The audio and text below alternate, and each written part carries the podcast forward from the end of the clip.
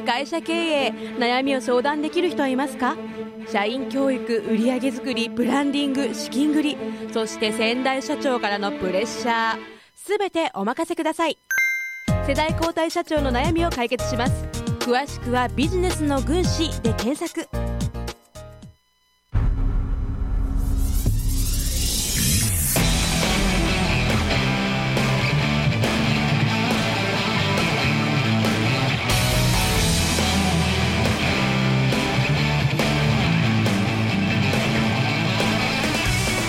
ラジオ東西見聞録。この番組は売れるブランドに作り直すブランドリメーカープロジェクト東西見聞録。世代交代後継社長を徹底的に支えるビジネスの軍師真のビジネスマスターズ。理念作りのプロフェッショナル一般社団法人日本理念コーチ協会。以上の提供でお送りいたします。はい、こんにちは。こんにちこんにちは。は2019年 2, 2月の3日あの放送でございます。えー今日はですね、ちょっと早いんですけども、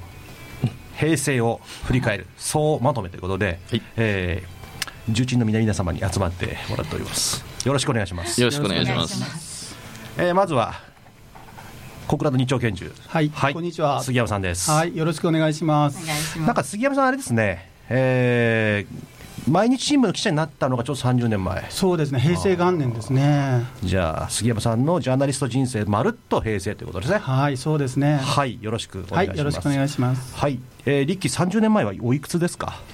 えー、16? 16歳。うん。じゃあ思春期の頃から今までまるっと平成とですね。いうことですね。うんはい。はい。えー、リッキーにはですね国際情勢を含んだ、えーお得意な分野ではいお話をもらいたいと思います。よろしくお願いしますはい。えー、腰と心を整えること。えー、違うのか？違う 違うのか？はい。えー、友果先生は30年前おいくつですか？私も言いたくありませんみたいな。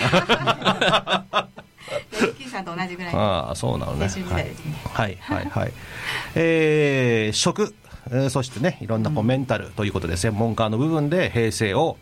大丈夫振り返れる？あはい。体調、まあ。体調悪そうだけど。大丈夫ですよ。いいですか？はい、はい。じゃあ、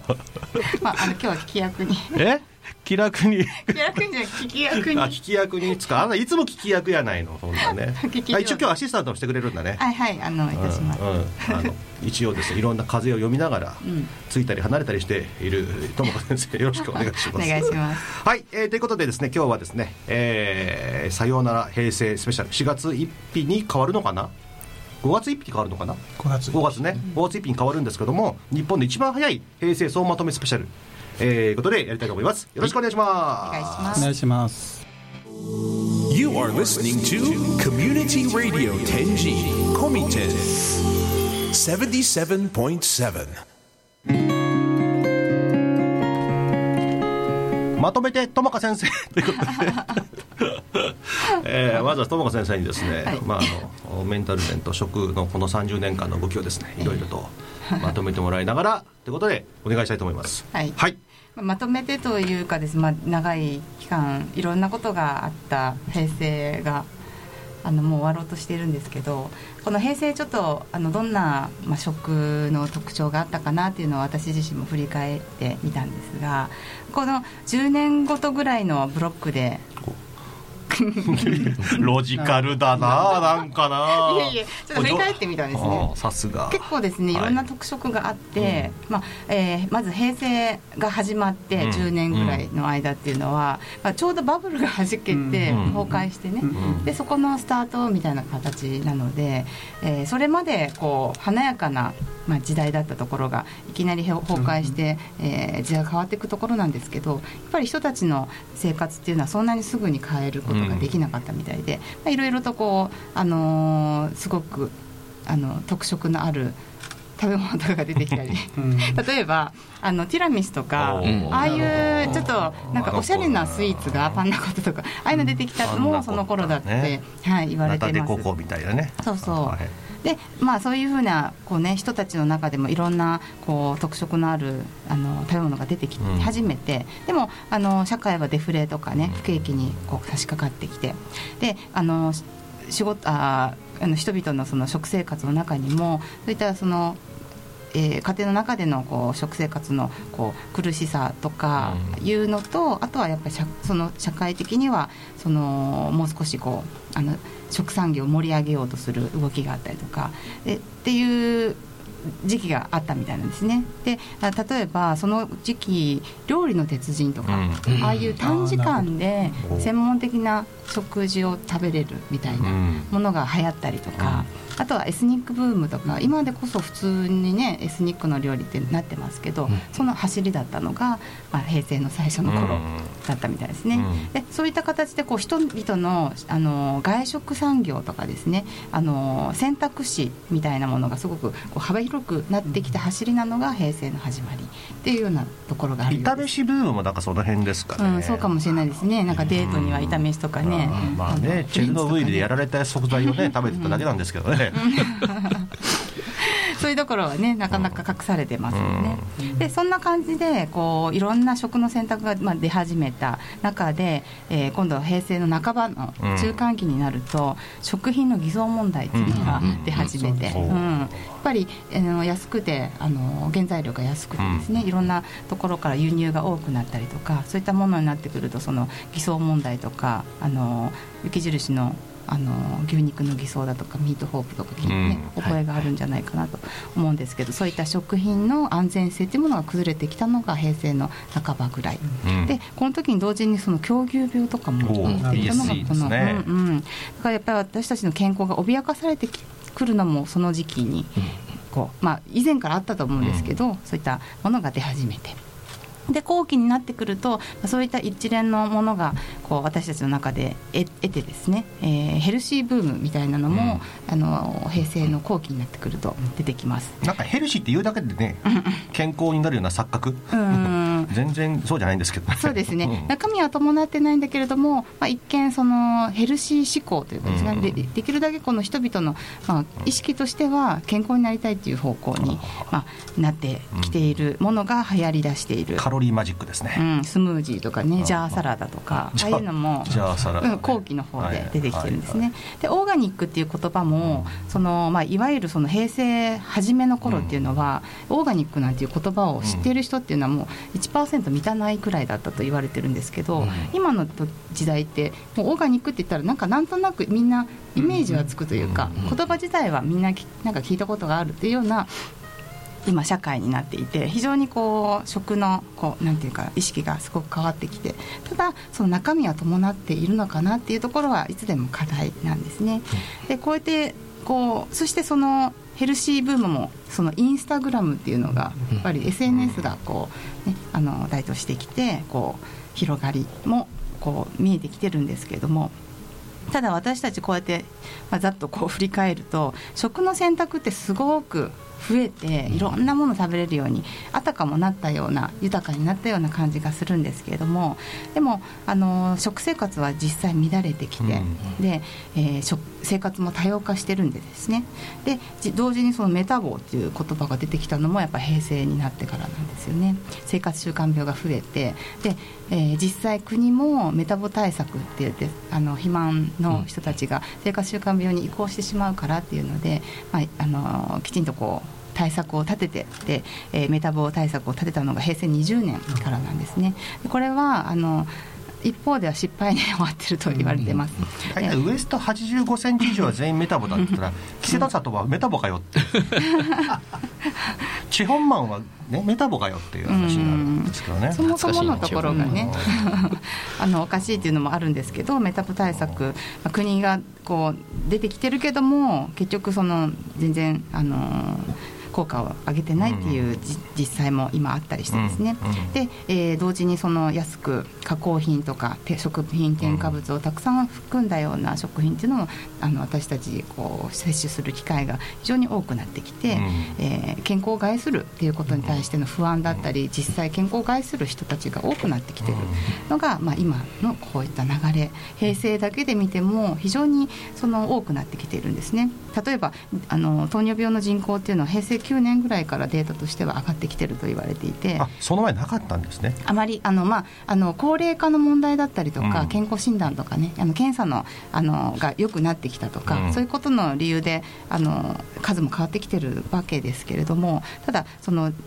改ざんはないんですねそこにね。改ざん？改ざんはないんです。最近流行りの改ざんはないんです 改ざんは、はい、おそらくそそこまではないと思うんですけど。はい。平成28年にはあのその糖尿病の人口が初めて一あの1000万人を超えたと、うん。まあ、どんどんこう記録更新してるんですね。はいはい。であのまあ、そういったそのとにかくあの、まあ、食生活が関連しているおそらくその健康回数うん。というような方向にも同時に行ってしまっている私たちのこう過去を振り返るとですね。やっぱりあのこれからどうやって食の選択というかですね自分たちの食べるものを選択していくのかなと。いっぱいいっぱいあの選択肢が出てきた中で今度はそれをどうやってこう取捨選択しうん。て自分がどんなふうにこう体を守っていこうかなという時代に、えー次は入っていくんじゃないかと思っております。まあそちょうど30年ぐらい前かな。コンビニとかが登場したのは、うん。そうね。本当にそうなんですね。ね。その頃ね。うん。でそこからねいわゆるコンビニ食、ん。まあ今今今更ながらコンビニ行く？まあ行きますか。行かざるを得ないね。雑貨とか買いに行きます雑貨を買いに。雑貨をね。うん。じゃあ食べ物買わないのね。食べ物は買わない買わないですね。水ぐらいですか水水もねまあまあ最小限で、そうですね。はははうん行かれます？水と、うん。水と春北海道と、うん 雑貨じゃねえか。あとね、まあ、あとまあまあどうしようもない時ありますからね、うん。時もチーズ買ったり、まあ、おにぎりは絶対買わないなパンも買わないね絶対にえー、ということであのいろんな業界からバッシングされつつありますけど大丈夫か？この番組じゃ。はい。ということではいはい、はい。まあ、そうそういった状況で、まあ、これからはどう自分が選択していくかというところになると思うんですけれども、そこでですねあの私たちあの私があの、うん。今関わらせていただいている 宣伝になりますが あの日本オーガニックレストラン協会という、ね。ではい。役所の方じゃないのね。役所の ね。お協会というですね今あのはい。家庭での食事をあのあ家庭料理をですね、うん。きちんとあのしていきながらそのオーガニックのまあこの地球の循環に合わせたですね、栽培方法とか食生活ということをあの進めている私たちの活動があるんですけれどもそこがですねその時代を変えていくのはもう自分以外の誰でもなくてこうやってこうあの平成のを振り返ってもですねまあ時代に非常に私たちこうもちろんそのうねりの中にこう流されながらそして、あのー踏みとどまりながら生きてきたわけですけれどもこのこう人に頼ってこう時代の移り変わりを見ていくという時代はもう終わるんじゃないかと。で自分たちの手でちゃんと自分の食を守っていく時代に入っていくんだよということをですねお伝えしたくて、えー今度ですねそのオーガニックのあのースタンダードオーガニックがですねスタンダードになっていく次の時代の幕開けのようなイベントを考えております。で、えーアニバーサリー4.5と、あのーオーガニックへの中途半端ですねそのねコンマ5っていうのが そういうのがですねちょっとあの好きなんですね。好きなんだ、はい。好き嫌い なるほど。今度10月でですね5周年を迎えるので、まだ4月だ50年からあ5周年。5周年ね。うん。5周年ね。まだ4月なので4.5なるほど。オーガニックへの道しる4.0でべいいんじゃねえかなってまるまるっと。はい。ちょっとあの、はい。外国的な感じ、はい。はい。4月の29日30日の連休の、あの初めですね、はいはい。で平成の最後の日になりますので、えー非常に記念すべきイベントになることを期待してですねあの天神のイムズホームははい。い。あのはい。させていただきます。詳細はですね日本オーガニックレストラン協会あというあのホームページを開けていただくと今ですねあのそのセミナーなどあの非常に多彩な講師をあのお招きしてセミナーも組み込みながら食べるイベントなんかもあのする予定なんですけど、えー申し込みをですね始めま受付始めました。で日本オーガニックレストラン協会のホームページを見ていただくとそのあの申し込みが今割引価格であの受けられますのでぜひあのご覧いただければと思います。まあ、ちなみにあの東西見聞録も共催ですので。そうですね。はい。あ始まったのね。知らなかった。みたいな。篠さんのご協力なしにはあの始められなかったいやいやいや大したことしてません。ねはい。はいはい。ぜひはい。ご覧ください。はい。ということで、えー日本オーガニックレストラン協会のえー検索よろしくお願いします、はい。このオーダーいよいよですねさよなら平成スペシャルです You are listening to Community Radio Tenji Komiten 77.7.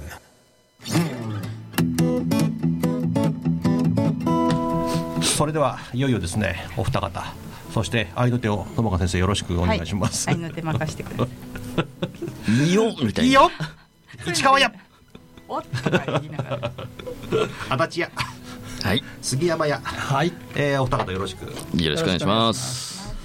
えー平成30年ですね。で平成元年の頃って、はい。えー、と記憶にありますか？ありますよ。どんな感じでした？だってあのほらねちょうど、えー昭和天皇崩御っていうのが、えー我々ちょうど高校生だったわけですよ。であのちょうど始業式ぐらいに当たったんですよねであれ1月ぐらいそう、はい。そうなんですよ。それでなんかねうちはね全校生徒体育館に集められてね1分間黙祷とかっていうのがあってそれをねやたら記憶してるんですよ。はいはいはい。え杉山さんは？そうですね。平成元年に私毎日新聞に入って、それからあの小田原支局というところに、うんうん。あの配属されたんでちょうどその前なので鮮烈鮮明にの覚えてますね、まあ本当まあ何かが変わるんだなというのをすごく思いました、うん。は僕はですね京王線の千歳烏山という駅があの駅の改修工事のガードマンをちょうどその頃やってましてキオスクでですねえー天皇下月天皇下月天皇下月猪木流血っていうト トースポだけがなぜか猪木流血だったってよく覚えてますけれどあもーすごい。それさすが狙ってるのかなさすがやっぱり。狙ってますね。ささすがトースポ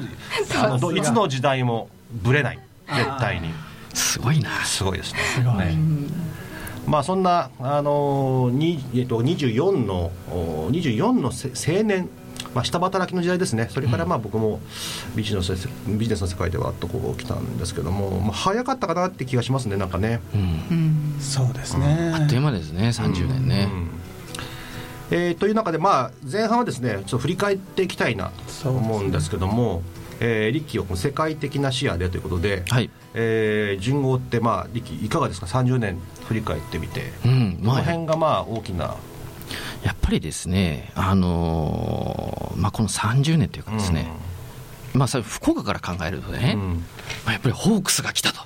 ああなるほど。そうか。そそれでの頃30年か20僕2 5 6の時だったかな元年のはずですね、確か。元年ね。元年か。ちょうど来たのがね。全然関係ないんですけど、まあ、ちょっととりあえずこれだけは言うとこうと思ってね。なるほど。ねはい。門田がねあのオレンジの今日オレンジのユニフォーム着てね。そうそうそうそう。はいはいはい。まあ、それはともかくとしてね、あのちょうど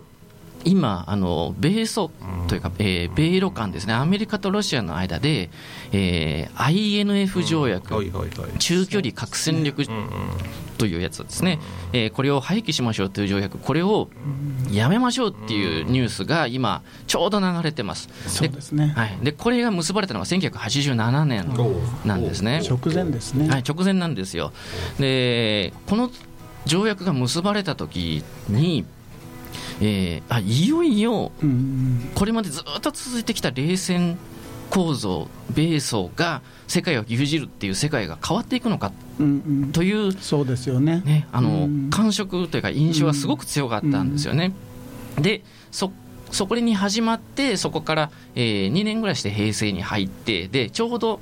平成元年ぐらいに、まあ、大体、えー冷戦がほぼお崩壊していくということになりで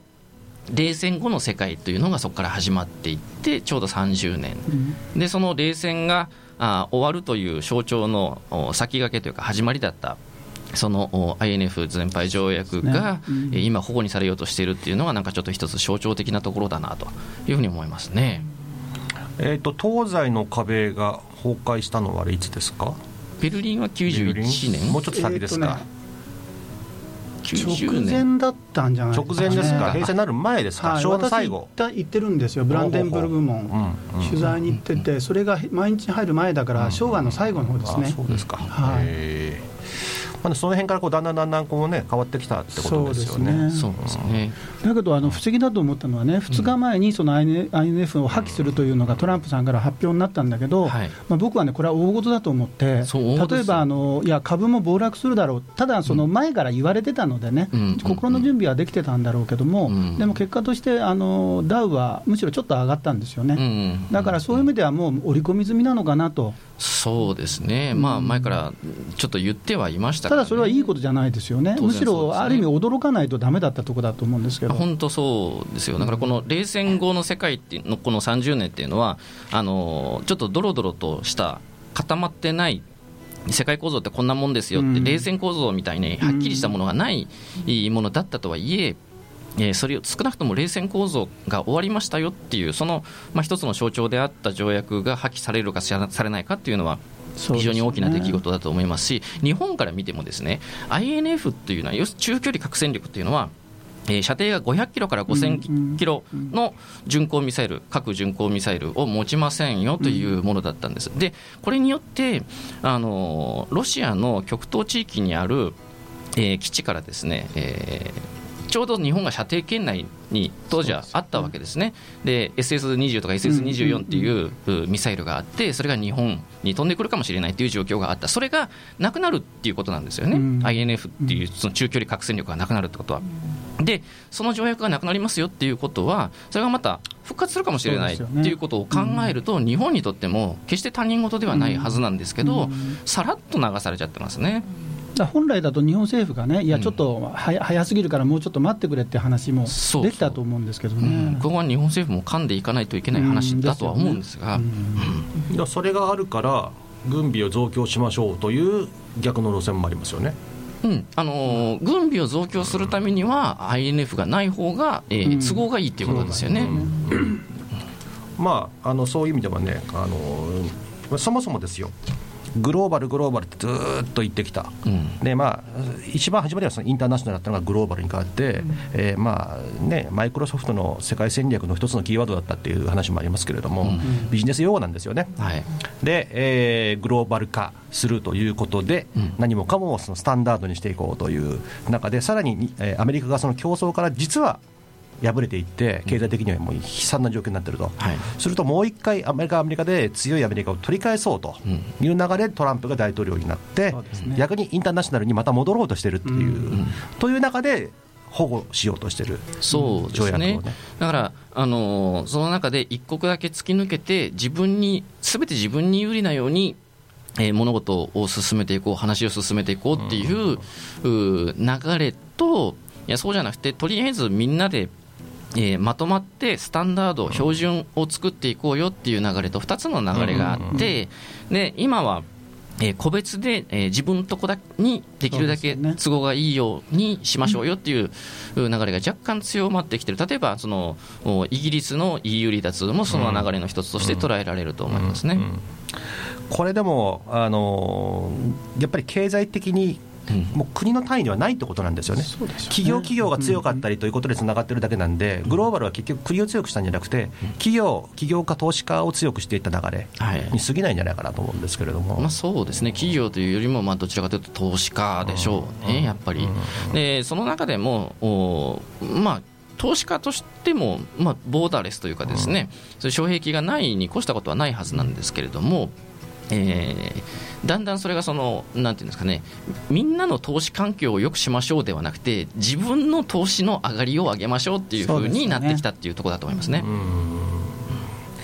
あのー世界的な流れと、やっぱりこうね、えー杉山さん、国内の方見てますけれども、はい。もろその影響を受けてるんじゃないですか？そうですね、まあ、今の話もそうなんですけど、考えたら平成元年の頃って、私、毎日新聞に入社した頃は、ですね携帯電話持てるんだっていうのがすごかったんですよね。でしかも携帯電話ってとんでもなく大きくって、なんかこう、電話してると、ですね5分ぐらいすると熱くなってきて、ちょっと一回切りますとか、まあ、あの自衛隊のね、あのーはい。モトローラのね。みたいなね、はい。無線のね。電池があのトラヤの羊羹みたいな電池をこう出てそうでますよねす、そうです。それでね、あのかと思うと、なんかショルダーフォンみたいな感じで、なんか重い、妙に重いんですよ。で、それで電話して、やっぱり同じなんですよね。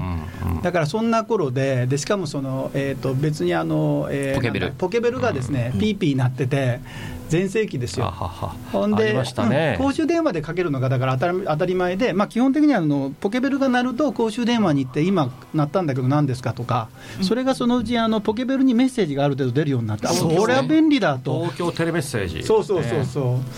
う、でね、今はもうポケベルがほぼ廃止というか、なくなってますよね。若干ありますね。あのもうサービスをもうあの終了するっていうことになりましたよね。だからそんな時代ですよ、だから携帯電話を持つなんていうのは、ちょっと普通じゃ考えられない時代で、ね、お金持ちでしたからね。そうですよね。あの大体ね、あの日産のね、ちょっとヤンキーな車に、えー電話のあのアンテナがついてると、はいはい。ちょっとかっこいいみたいな、そう自動車電話っていう時代ですよね。すごかったですよね。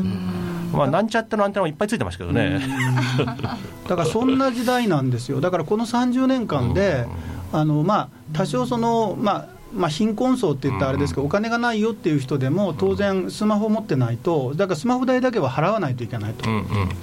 いう時代になってるので、すごくあの覚醒の感というかですね、そうですね。携帯電話、僕、最初の頃月5万ぐらい払ってましたよ、そう。5、6万。あー5万か。基本料金3万円だったもんね、あすごい。移動ですよ、移動、CDMA1 ってやつですよね、あー、懐かしいですね。小田裕二あ小田裕二、小田裕二それね CDMA1 の時代でそんな値段だったんでしたね。まあ、その後こう変わっていったね。一時はタダで配って、あの基本料金高い時代とかありましたありましたよね。まあ、そもそもヒット曲だってね、ポケベルが鳴らなくてっていうね、だから今、誰もなんかその歌わからないっていう、それから便利になって、まあ、みんな誰でも携帯がある時代っていうのが、うん。ここまあうん。10年、15いやもっ年ぐらいですか？と。さもっと最近じゃないですかね。ねみんなが持ってるっていう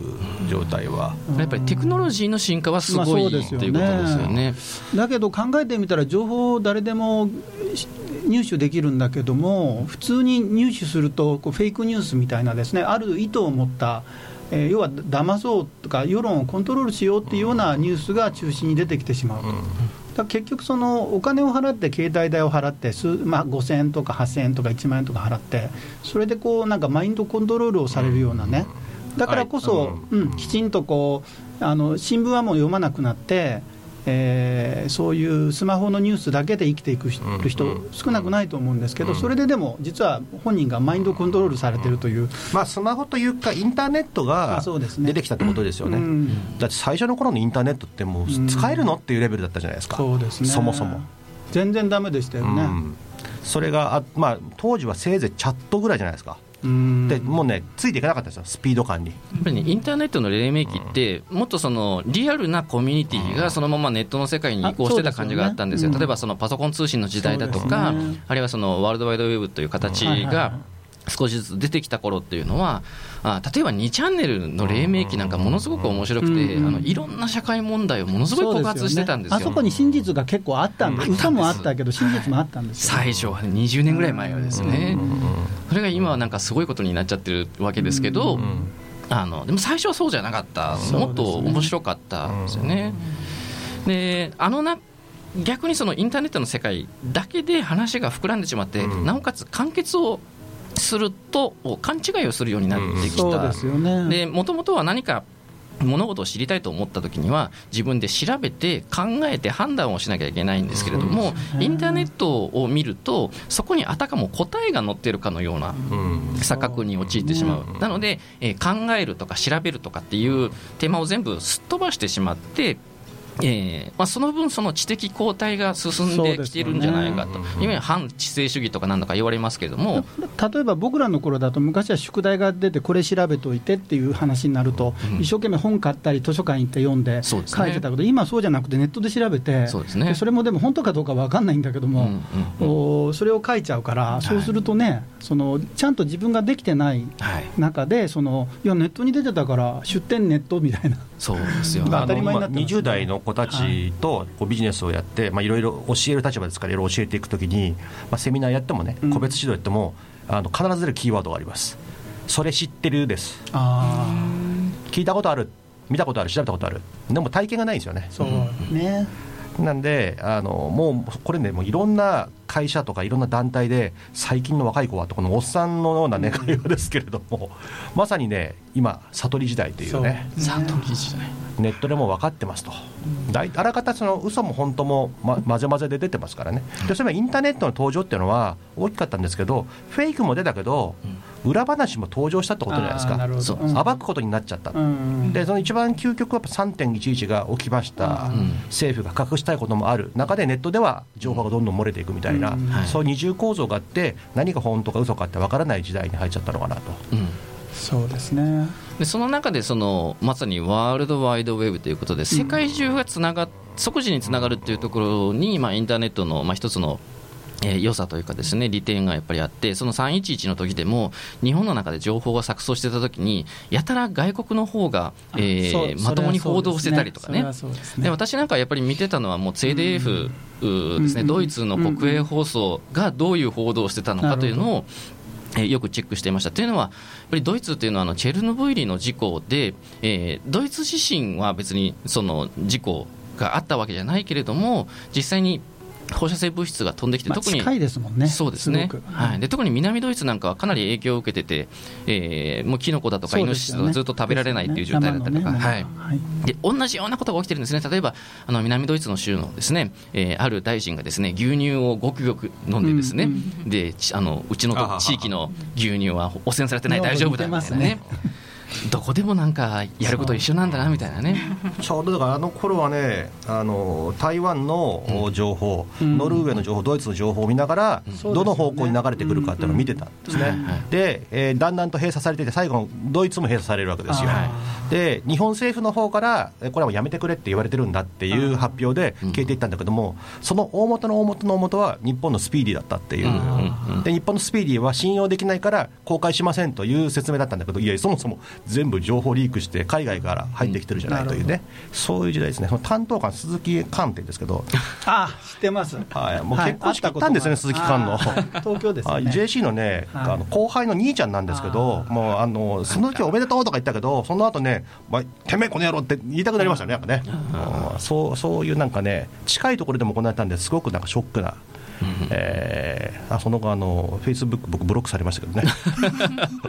だから言ってるんだね、今。ああ、そうそうそうそう。それとまあかかってこいっていうね。うん。平成ではあれですよね、小さなお店とかがね、うん。やっぱり少しずつ衰退してなくなってきた、うん。例えばうちの町内だと自転車屋さんがあったんだけど、すごく腕は良かったんだけども、おコミュニケーションが取れない、取りにくい人だったんですよね。うん。でそういう人はその今の時代、ちゃんと説明して同意を得るというのは、い医療でもそうだけど、他でもそうなので、えー俺に任せろ式なところはやっぱ消えていくし、例えば、コーヒー屋さんなんていうのも、うん。喫茶店なんていうのもね、街にいくつかあありましたけど、美味しいコーヒー飲ませるところが、それが大手がこう全国チェーンが入ることでなくなるし、まあ、巨大なショッピングモールが登場して、ね。地元の小さいお店が消えていくっていうのは、もうまあ。経営の前半ですよね、そうですね。この数年は、そのえ出店したお店さえも消えていくという。ああそうですよね、えー、とパルコがこの前もね、宇都宮が昨日か、あはい。撤退しますとか、うん。えー伊勢丹が撤退しますと、まあ、いわゆるネット系の、えーまあ、あ ZOZO とか、うん。アマゾンとかがし、Amazon とかね。ね出てきたんで、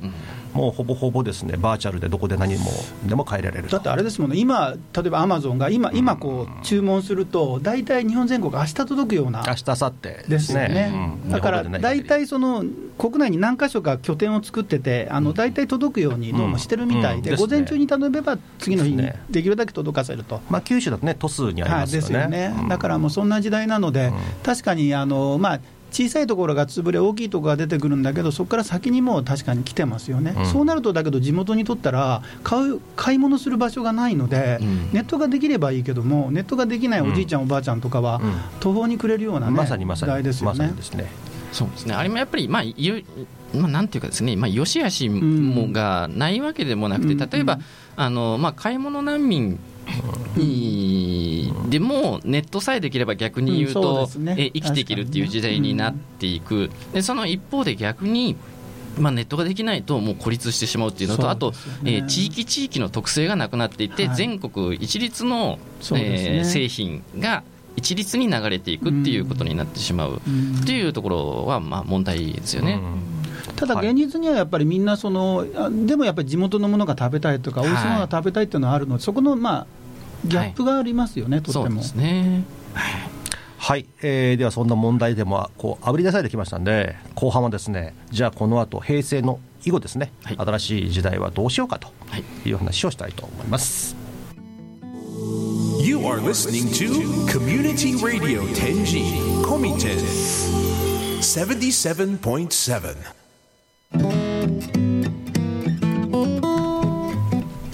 友果先生はい新しい言語何になるのかね？ねえ。H ではない。え？何？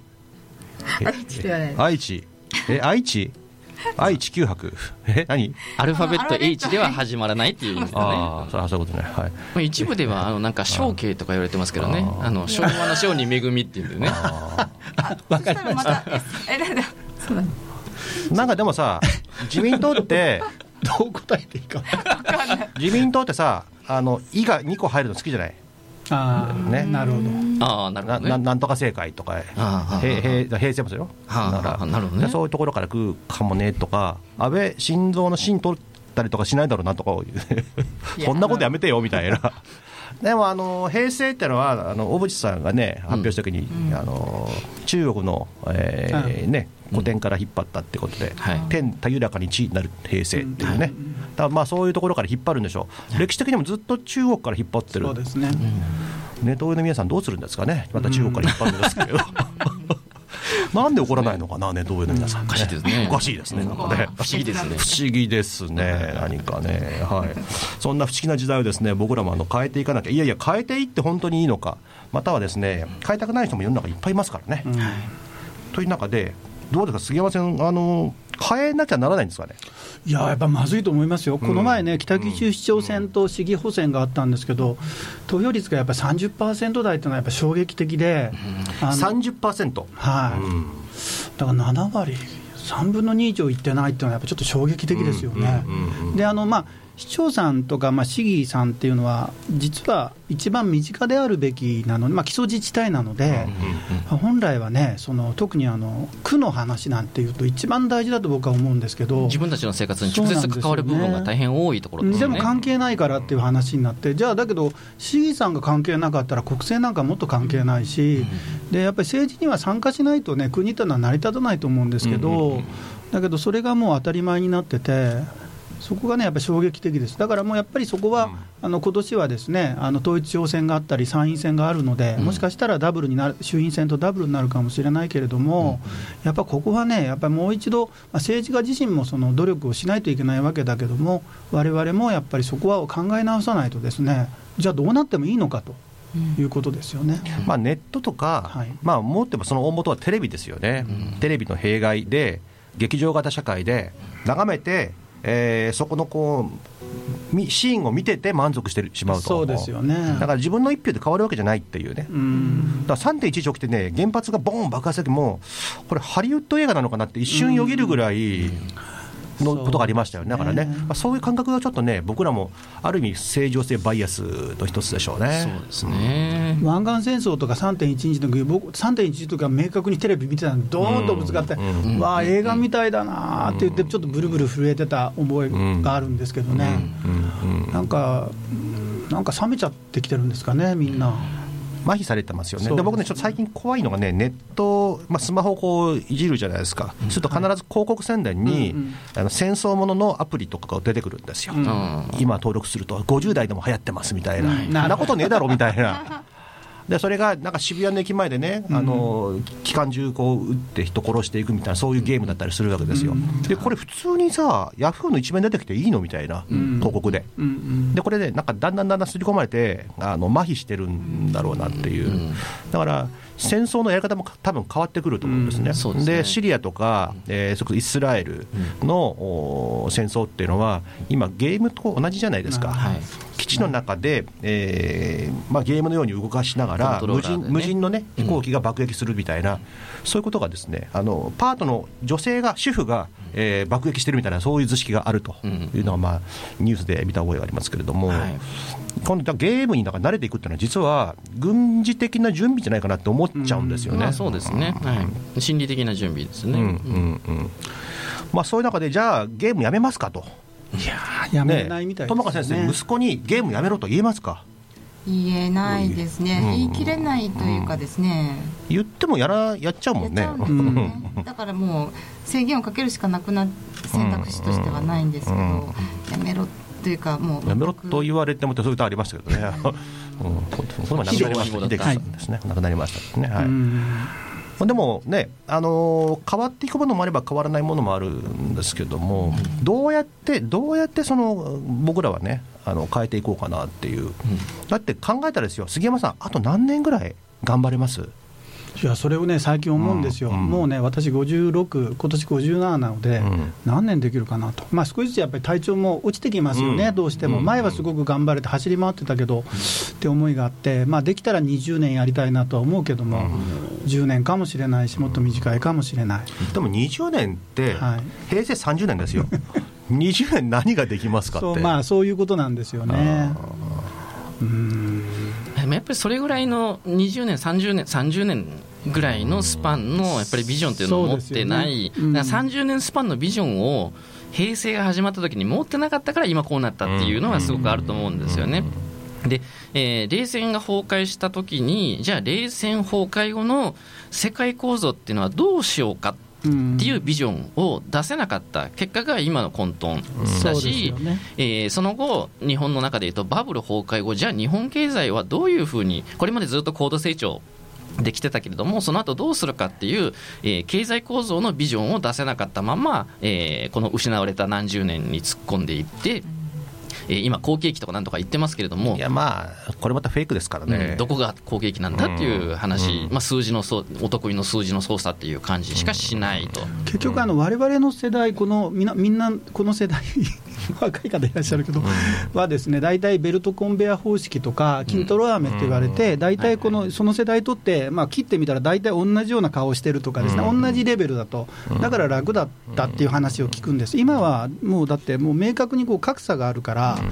であの政権もですね多分金持ちはいいんだけども、あ優秀な人たちはいいんだけど、普通の人、ほどほどの人たちはもうどうでもいいから勝手にやってくれっていうのが明確にあるんですよ。あの昔からまあやっぱりその優秀な人っていうか、その成績が、学校の成績がいい人とそうでない人の格差っていうのは明確にあったと思うんですね、あったと思うんですけれども、今、そのいい人っていうくくりに入る、えー割合とか人数がものすごく絞られている。ねうん昔はそれが10%ぐらいだったのが、今は1%ぐらいになってるとか、そういう感覚はありますね。そうですよねだから非正規がですね非正規の人たちっていうのは、まあ、よく言われる40歳で非正規だと非常にきついって言われててであの例えば10年おきとか数年おきにこう契約更改するときにね40になって頑張りますできますできてましたしできますって言ってもいやいや二十歳の子の方がね元気だしねって話になって切られちゃうんですよ、うん。でそれで例えばお父さんお母さんがまあ60何歳かでで元気だったつもりなんだけどそろそろ病気が出てきてあの若い40歳の子が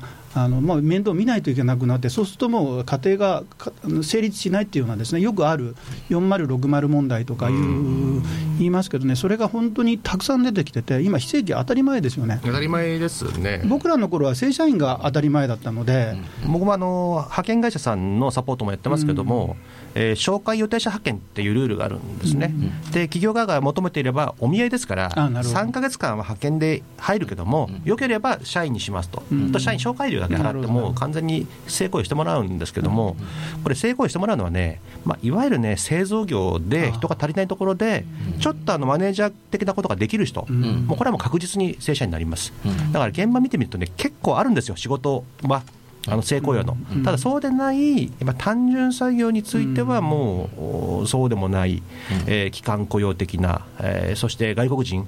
えーの準備が始まっていますし、まあ、その後も機械ですよね、AI ロボット入ってきます。でもね、AI ロボットのこう勘違いしてしまうのは、えー仕事がなくなるよって言うんですよ、AI ロボットが入ってくると。でもね違います、えー下っ端仕事はもしかすると人間の方が多くて中間マネジメントが AI ロボット。なるほど。だって中間マネジメントのね、えー課長とか部長とか係長を作るのにどれぐらいの時間とお金かかります？って考えたら、あれ、ロボットにあのタイムカードの前にポンと入れて、杉山君、おはよう、今日の君の仕事はね、これだよ、頑張ってね、今日もって、やだな。全く感情が入ってない、腹立つな。腹立たないんです、それが、感情ないんだから、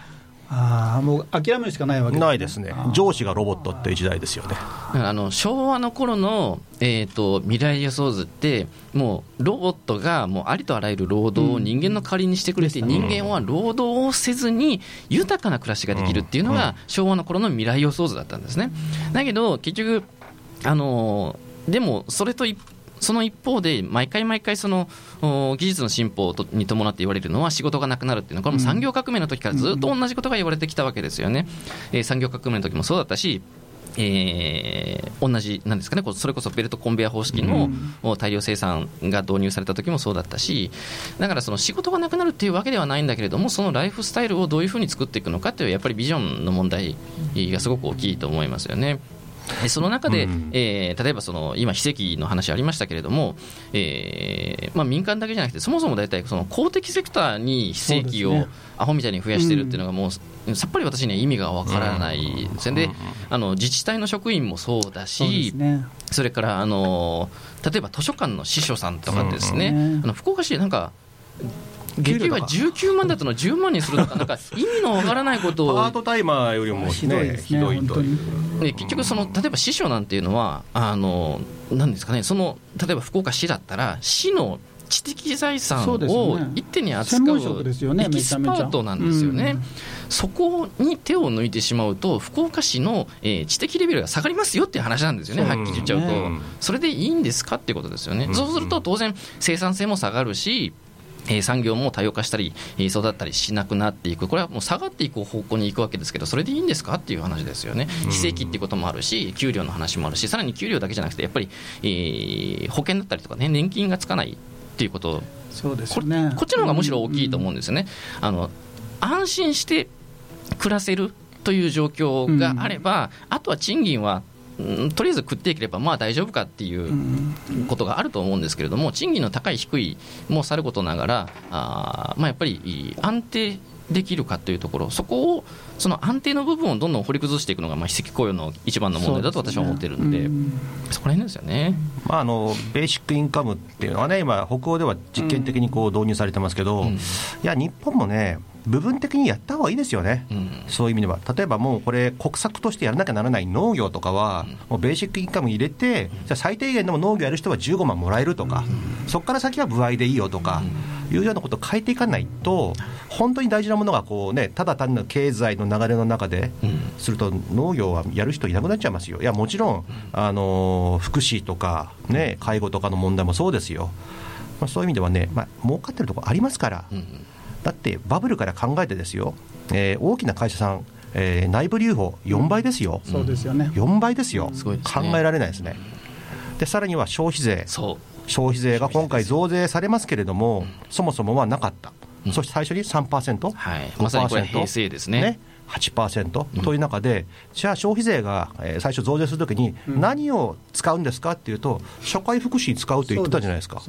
使ってませんよね、まあ、いや削られてますよね、そこは。で、何が削られたのかっていうと、何がまあ本質的に減税となったのかっていうと、これは法人税ですね、すね。はい、大手企業の法人税ですね。だって歳入はずっと変わらないんですよ、55兆円でずっと変わらないんですよね、バブルの、だから経済は成長していません。うん中のコントロールが変わっただけ。そうですね。1%上がるとね、あの2.5兆、まあ、2兆円から2.5兆あの増、あのになるっていうので、あの増収になるっていうんで、そうすると5兆円上がるわけですけど、どういうふうにそれがなるのかね、まあ、社会保障も一部入るんですけど、おっしゃったみたいに、あの全額は回ってない、まあ、ごく、まあ、わずかしか回ってなくて、それ以外あの、国債返すとか、まあ、いろんなね、あのそれ以外の用途で使われてるので、どうもその嘘っぽいところがあるわけですよね。はい。まあ、あの話つきません、あのもう一回やるかな、うん、このこの集まりをね。うん、はい。えー、ということでですねやっぱりこう自分たちの感性と判断とそして未来を見た上で今を作る。そういった意識がないかなと思います、ね。うん、はい。じゃあここで一曲いきたいと思います、えー、ミスターチルドレンで終わりなき旅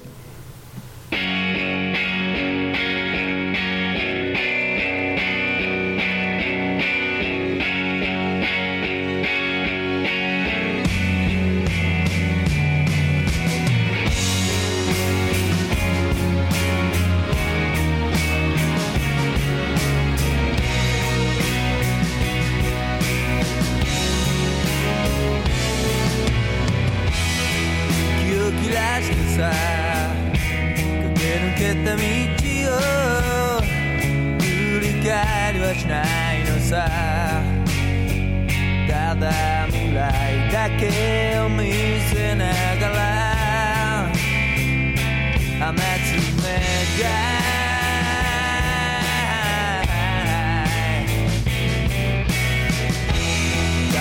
みたいにね命を削ってさ。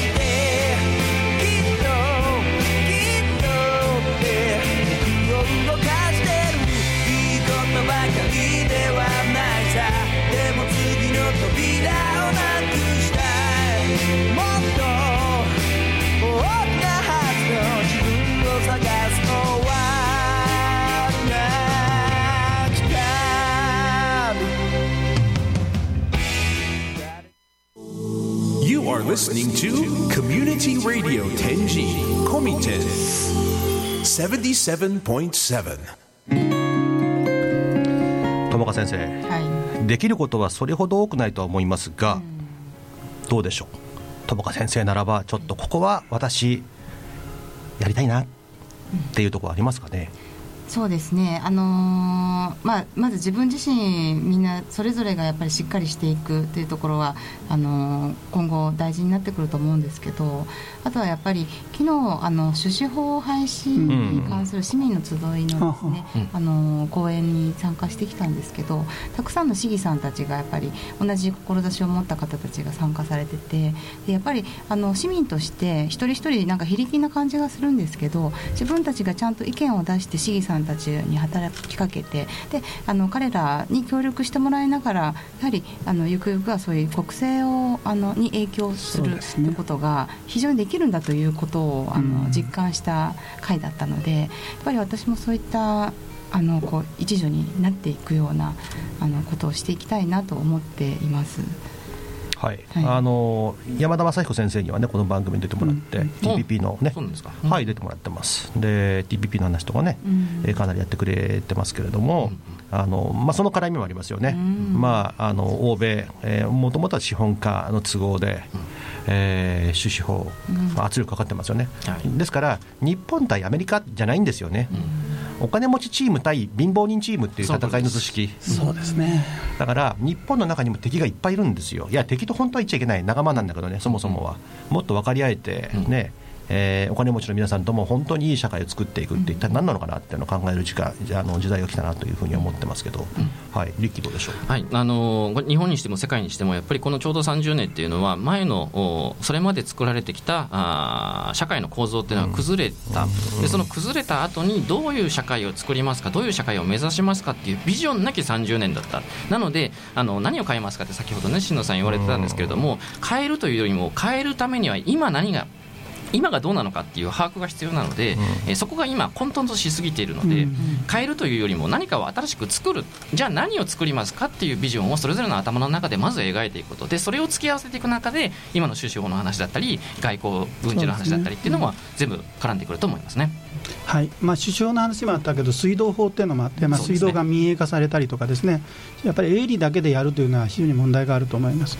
まあ、我々やっぱりその平成の時代、優しさをですね失ってしまった部分があると思う、優しい部分もあるんだけども、それを取り戻すためには、ですねやはりあの、まあ、友和先生おっしゃったけど、やっぱり我々が動いて、まあ、少なくとも投票行動に行くとか、ですね政治のことを考えて発言していくとかいうことは必要なんだと思います。はい、ありがとうございました。えー僕も一番大きかったのは3.11原発事故が僕にとっては一番大きかったなと思って、それによってすべてがあらわになった感じはします。えーまあ振り返れば第二次大戦でありアメリカでありというところからでしょうけれども、やっぱり日本人が反省することが苦手。反省して間違ってたから切り返します。作り直しますって宣言をして、そして今までのことをですねきちっと反省した上でもう一回新しい時代を作る。そちらにですねできることから僕はビジネスで少しずつそういうメッセージを出していきたいと思ってます、経営指導の中にもそれらを盛り込んで進めていきたいと思います、はい。ということで東西見聞録引き続きですね未来ある未来を作ろうということで進めてまいります、えーよろしくお願いいたします。します。えー次回のオンエアはですね2月の24日第4週でございます。2019年度版九州の発行力伝承ツアーニューバージョンになりまして北九州開催がありますが実は麻生さんのところと将軍さん新商品開発中です。そちらの発表も行いますのでぜひご期待ください。そしてね北九州開催。あはい行きたい。はい。はい。ということで素敵な日曜日をお過ごしください。ありがとうございました。ありがとうございます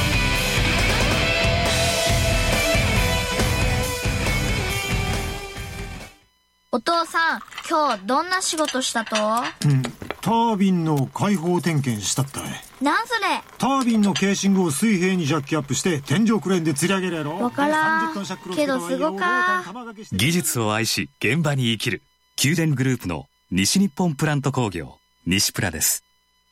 八女を愛するガイドと行く一日周遊バス。旅する茶の国バスツアー。西鉄久留米駅 JR 久留米駅発着自然も食も文化も。八女をとことん楽しみませんか？茶の国観光案内所。0943-226644まで。乃木坂46です。今この国では10代20代の献血者が減少しています。血液はまだ人工的に作ることができません。あなたがいなければ作れないもの。献血へのご協力をお願いします。二十歳の献血。日本赤十字社。おいらっしゃい。おてつ喉乾いたけん来ちゃった。やっぱいつもの流れでここ来ちゃうよね。今日もガンガン飲んじゃったよ。いやほんと落ち着くわ。やっぱここやねおてつ。博多の祇園で飲むならここやね。おて美味しいあごだし嫁いらず。嫁いらずはい。一人暮らしにも嫁いらず。嫁いらず。焼きあごだし。うどんにしゃぶしゃぶ。嫁いらず。嫁いらず。奥さん大事に。焼きあごだしなら。嫁いらず。嫁いらず。福岡役員。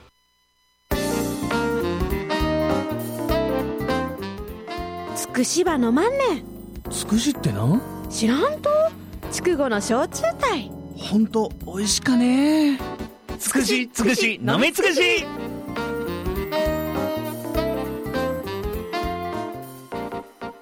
ピタッとハウス。一人暮らしを始める学生さん。マイホームを夢見る新婚さん。住み替えのためお家を売りたいご家族。すべての人にピタッと寄り添います。賃貸もピタッと売買もピタッとピタッとハウス。全国650店舗の。ピタッとハウス。初めは肉屋でしただから厳選した国産最高級の肉を使っています。掘りごたつ式の個室で素材にこだわった贅沢な味をお楽しみください。大宴会場も完備。しゃぶしゃぶ牛すき鍋西陣初木本店。ご予約は092-833-5330まで。春休み下関で会いましょう。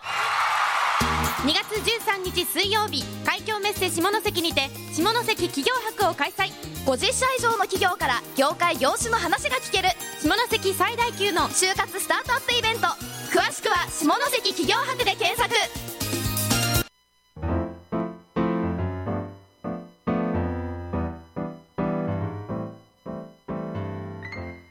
福岡市中央区内には14の校区があります。今回は赤坂校区をご紹介します。